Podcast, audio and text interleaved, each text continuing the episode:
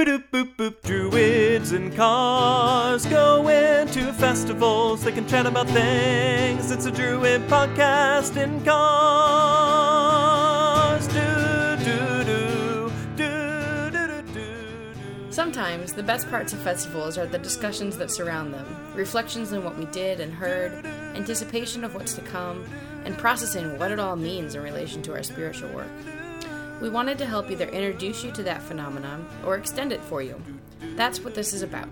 I'm Reverend Jan Avende. And I'm Reverend Michael J. Dangler. We're priests of Arnriach Fane and members of Three Cranes Grove ADF in Columbus, Ohio. We're recording these sessions actually live in cars, actually going to festivals and events, so you will hear road noise, turn signals, and navigation prompts. But that's part of what makes it fun. So, sit back and enjoy Druids In cars, going to festivals. So we talked about all of the like defined magical pieces of a core order of ritual ADF style, right? Um, which leaves kind of this nebulous the workings. The workings, and, and for in full disclosure, it's now night, and we just keep talking, and so who knows this is gonna go. Um, but yes, the uh, the the workings are not well defined at all. Well, on purpose though. yeah, Like it's literally anything else you want to do in this right. yeah, Um, you know, and if it's a high day, there may not be a working. yeah. Often, in fact, there isn't. Um, I had to work real hard to get enough workings to fill up the the druid moons. Yeah. I'm like, I don't know, what am I going to do every year? So, um, it was it was difficult to come up with stuff. But the the principle that we tend to work off of is that we've done this whole rite. We've made our offerings. We've received our blessings, which are tools, magical tools that we can do work with. Now we're going to put those tools to work. Mm-hmm. And so when we think about kind of the the magical current that flows through our rituals. You know, you've got the creation of the cosmos, the recreation of the cosmos, the painting of the cosmic picture, filling it out, however you want to phrase that. You've got the gates that open the ways between worlds and allow the the magic to flow, the blessings to to come down, the offerings to go up, and everything to kind of transmute and change. And then you've got your omen where you say, "All right, we're, we've we've made our offerings. What are we, what blessings will we get in return?" And then once you know what they are, and can affirmatively consent to them, you call for those blessings and seek to do the work with those waters. Not everyone puts the omens into the waters. That's actually a fairly recent development within hmm. ADF. But we've always put the omens into the waters within the grove, and those have then become the tools that we work with. And we don't always specifically call back to them, um, but sometimes, especially when they're really apt, Yeah. uh, if we're doing the healing blanket, if we're reblessing the healing blanket, and we've got really good healing omens from Oh, yeah, Briege or Brigando, we're totally calling that back in. So, um, yeah, it, it how explicit we get on that set of tools changes. Varies on the work. Yeah, and the tools. Yeah. So, but that's that's the intent of the work, and that's why the working is where it is. Um, that's why it's after the blessings. It's why it's after the omens. It's why it's after all the offerings. It's why you don't, you know, do work in the offering section typically, is because you don't have the tools yet. So, um, that's what we. That's why we've placed it there in flow. Um, but the workings can literally be anything. I mean, they can be you can reconsecrate a blanket, which is what we do at Imbolc almost every year. We, we reconsecrate our, our healing blanket. Um, you can weave things uh, to, to do work with. You can bless a child. You can put a wedding in that. Yeah, I mean, like, at my home shrine, if I'm doing a core order of ritual, right, which is not typical for me, um, but if I am, I will fly through the core order of ritual and then sit in the working for however long it takes to do what I'm doing, to paint something, to crochet something, to um, do a healing work with candle and song and that kind of stuff. Like, I'll, uh, the working will take a long time, Yeah. and then I'll fly out. Like I'll think and I'll I'll go. Um, but the core order can be real fast, and the working can still be real long. Particularly if you're not worried about like managing other people. Yeah. Yeah. Um, the other interesting way to look at the flow of things is um, if you wanted to take the example of, you know, what would an ADF wedding look like? If you wanted the core order ritual as your basic outline, I mean, I've done those. yeah. um, but for me, and, and you may have a different logical process for this, but for me, the logical process is everybody makes offerings and you do your oaths in kind of that that offering section. So you, you've got offerings to the Earth Mother and offerings to inspiration, and you recreate the cosmos. You open the gates and call your gatekeeper. You make offerings to the ancestors of the couple, the spirits of nature the place that you're in, the deities who watch over this. Maybe they're specific deities, maybe they're not. And then you turn it over to the couple, and they make their offerings, and they give their oath at that point. Um, and maybe they exchange rings, maybe you hold off on that. Um, but they, they make their oaths to each other, they make their oaths to the spirits and the presence of the spirits. You make a final offering, you take an omen, you do a blessing, and then you've got your working, which could be your ring exchange, it could be unity sand or unity candle, it could be a hand fasting. All those kinds of things fit really well into that working section. And then you can think and, and finish out. So if you're thinking about how to build a wedding and an ADF ritual, that that would be my recommendation in terms of Yeah. placing things. That is that is how I've done those. Um, the uh, with the omen specifically, I always give the couple the option of like, A, do you want me to take one? yeah. B, do you want me to take one publicly? Uh huh. And so one of the ones I this they wanted me to take it publicly, and then those were the gifts that we blessed their wedding whiskey with that their rings were in. Yeah. And so they exchanged the cup and drank the whiskey, and then we pulled the rings out, which had been blessed, and they exchanged their rings. And so it was like we tied those blessings into the into the the, the things that would hold them together Yeah. throughout their marriage. When it. I've done memorials or funerals, it's kind of the same thing where the working is the um, the remembrance, the sharing of stories, the the the memories, the like what is being kept because the work of a memorial is to remember the person mm-hmm. who has passed. And so that is what I have put there when I've Yeah. done those. I could see you, if you wanted to, I could see you putting that remembrance in the offerings and then the psychopompic work into the working. It depends. That would that would really very public psychopompic work. well, and, and again, that really would depend on the community that you're doing Yes. that with, right? yeah. Um, so, you know, and particularly the ones that I've done where it's I don't know the person. yeah. Um, I turn the working over to the people who who do. Yeah. You know. yeah. Yeah. Yeah, there's there's no right or wrong way to, to figure out what the working should be, I don't think. I think that it really depends on context in most cases. Um, a lot of workings, I mean, especially in high day rituals, I try and do things that people can provide some kind of help to their community or something that brings the community together. I try not to do individual projects during workings where I can help it. Um, it. It's it became different in COVID where we were all alone, and so we did workings where people would, you know, color a coloring page and we would share those, um, or but even then, the work was community building. it is yes, the work was not your. I mean, like in a way, it was the work of like honoring a specific whoever, right? yeah, Um, but the broader work was actually community building. yeah, Yeah, that is true. Um, so, yeah, it, for for those kinds of rites, we try and and do that. Now, um,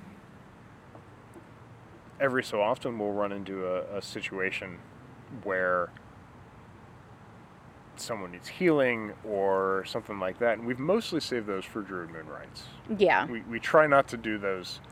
I don't even. public. So, like, when I'm running a Druid Moon rite, I ask before I start the working section if there are any needs from the community. Yeah. And then a lot of times I'll give them the option of do you want to do our Druid Moon working first or do you want to do our community workings first? And it varies based Yeah. on what things are. Um, and sometimes I will pick based on what I think is going to That's usually what I do. longer. Yeah. So a lot of times I'll do like Druid Moon working first if I think the other one's going to be super emotional, Mm-hmm. or I'll I'll do it the other way around if people need to like. Yeah. Every so often, themselves. I'll find good ways to combine the two, Sometimes, but it not depends on what the working is that's planned. Sometimes it doesn't fit. Yeah. And so you have to do them separately. But- But, every so often, I'll, I'll, I'll luck out and I'll be like, yeah, we can totally mix these things in together and it, it'll work great. Yeah, So- but at high day rites, I don't ask if there are other workings because then you get people making oaths. You get people uh, like sharing very personal medical and emotional things that like maybe not everyone needs to know I, about. I was going to say, you don't just get people making oaths, you get people making poorly considered oaths off the cuff. yes. that's usually what happens there. And I've seen more than my fair share of those from really expensive, expensive, uh, experienced ritualists. Yep. And um, I don't want to embarrass anybody like that. Right. So I don't I don't ask for community workings at a high day. Yeah, those Um, those are all planned in advance, and I, I've every so often I'll think about this, but I'm not sure if I want to more proactively plan Druid Moon workings than we do. Um, partly because I kind of like the off the cuff on that, and I prefer if you give people enough time, they'll come up with something that they need work done for. And I'm not sure that a Druid Moon is. I don't think that it lends itself well to pre-planning some of that stuff. I think it's it's too small. It's too close. I what I like about our Druid Moon workings is as a as a ritualist, it lets me experiment with a way to do something that I Uh-huh. would not have done Yeah, initially. And it always works. Sometimes it, does. works in a way that I'm like, "Ooh, I should write that down and repeat it." yeah, right? Um, but I I don't I don't know. I would not want to pre-plan yeah, Druid Moon workings. yeah. Um, I, I thought about that. I'm like, yeah, but that could When it's that could some, lead to all sorts of well, and because when it's someone who they have a real immediate need. need, then they reach out to us directly, and it's its own separate thing that we do. Yeah, Um, and I mean, you and I have both done those, and it's, and I, I think our, our community knows that we will do that, yeah, um, which makes it less pressing in a way. Like, yeah, yeah. I agree. I, I think that, that does help.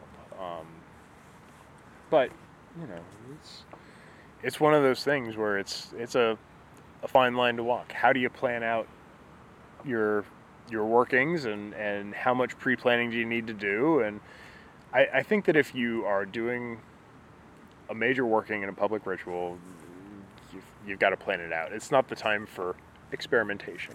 right. Well, and I, I almost Don't- did that at summer solstice, and I decided not to. okay. Y'all, y'all lucked out. Not only because it would have just been more time in the rain, but I, I had a plan, and I'm like, mm, no, we're not going to do that today. I, um, Involve fire and wheels no. and rolling them down hills, and No, I like uh, I I like planning workings for high days. I also don't think that high day workings should be about a single person or a single Right. like need. You Yeah. know, like it's one thing to ask for group healing because the whole community is hurting because of this thing, Yeah. right? It's very different to have this one person has some new medical diagnosis and we're going to pray for them. Like that's Yeah. it's a very different Or, you know, this person is trying to get pregnant. Because that has a whole lot of other baggage. yeah, there's just a whole lot of it Yeah. that like I don't think a single person working for a high day is the like that's not Yeah. the place for it. Yeah. With, because when you open it up to something like that, and like pregnancy is a, a really good example, because there are people who haven't been able to get pregnant, and or people who've miscarried, or all those kinds of things, and if if you do a working for somebody, and you need the whole community's consent to do that work for that person with those blessings Then you have people who are hurting or reticent or yeah, whatever. Like and it's it's it's harder. Um, we've we've occasionally done weddings at high days. Mm-hmm. Um, those work okay. I'm not a big fan of them, but they work okay, particularly when the couple's primary community is the Grove. right. Um, but if if they're inviting all their friends and family, they don't work as well for high days. Do it. Go the next weekend. Do it just for them. Give them the attention that they deserve because getting married is a big deal. Yeah. And you know, but if if they really want to have it amongst all of their friends and family, and all their friends and family are Grove members, mm-hmm. you know, Well, and even good. then, the times that that's happened, like I'm thinking of a Samhain, right? yeah, We did like we knew that was going on, and so we chose to do a rite dedicated to Hades and Persephone and leaned into the marriage aspect. yes, Like so, we, it it fit. yes, Um, again, that's pre-planning. yep. So. So yeah, I, I think that planning is, is one of the keys with with workings. I've done plenty of half baked workings, and none of them have been any good. Um, so I've I've mostly stopped half baked planning.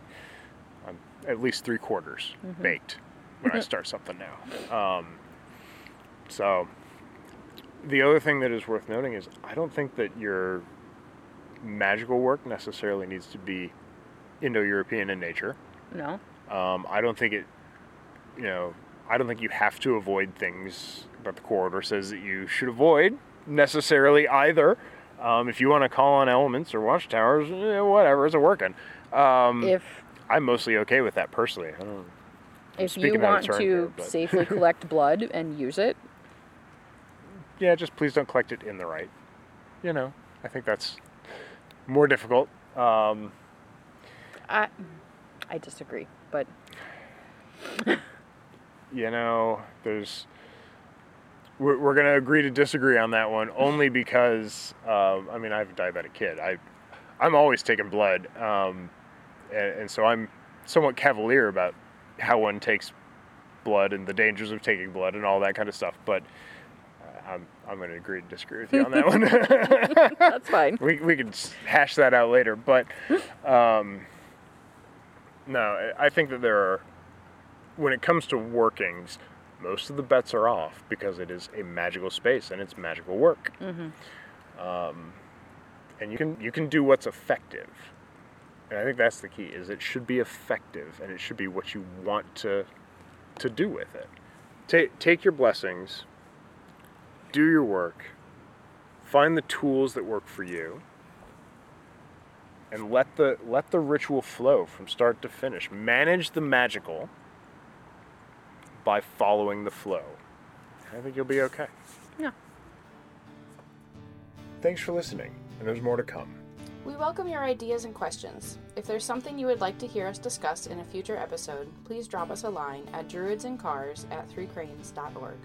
if you'd like to donate you can do so at threecranes.org slash donate Druids and Cars Going to Festivals is a production of Three Cranes Grove ADF in Columbus, Ohio. Our theme song's lyrics were written by Arthur Shipkowski, and the music is written and recorded by Mike Biershank. learn more about our grove at threecranes.org and more about druidry at adf.org As always, keep circulating the tapes and let us pray with a good fire.